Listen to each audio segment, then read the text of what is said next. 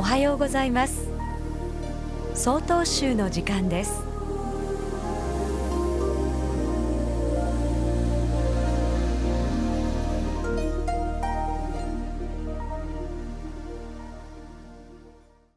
おはようございます。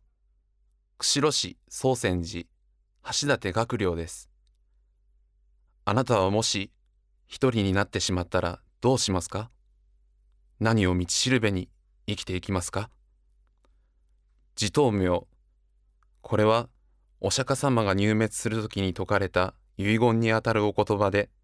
自ら進む道は自分自身が道を照らしあなた自身が人生の羅針盤となりなさいという教えです。戦前から戦後にかけての詩人、そして小説家として活躍した室生再生という方が、孤独と貧困にあえぎながらも文学生活を営む中で、このような歌を残しました。故郷は陶器にありて思うもの。彼が表した叙情小曲集に収められている中の一つの句です。心の拠り所は遠くに離れてその大切さを知る。その心情を綴ったものですが、私たち人間にとっての根本的な心の拠り所、心の故郷とは何か。それは父であり、母であり、あるいは家族といった存在ではないでしょうか。今自分の中にある豆苗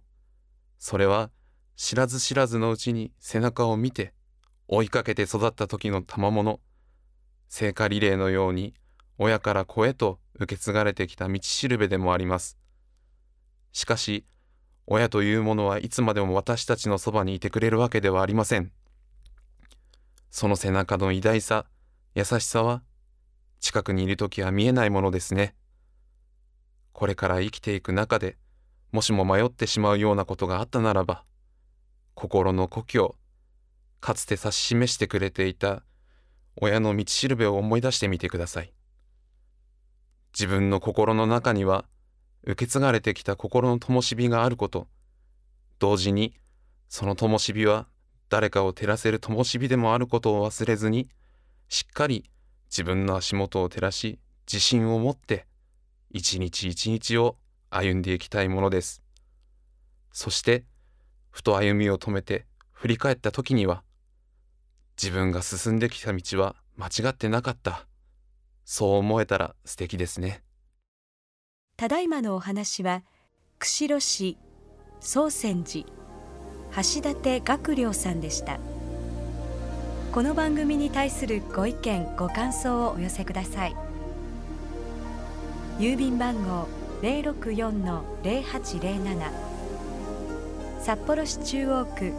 南七条西4丁目曹洞州北海道管区強化センター曹洞宗の時間係まで。お便りお待ちしております。これで曹洞宗の時間を終わります。今日も一日健やかにお過ごしください。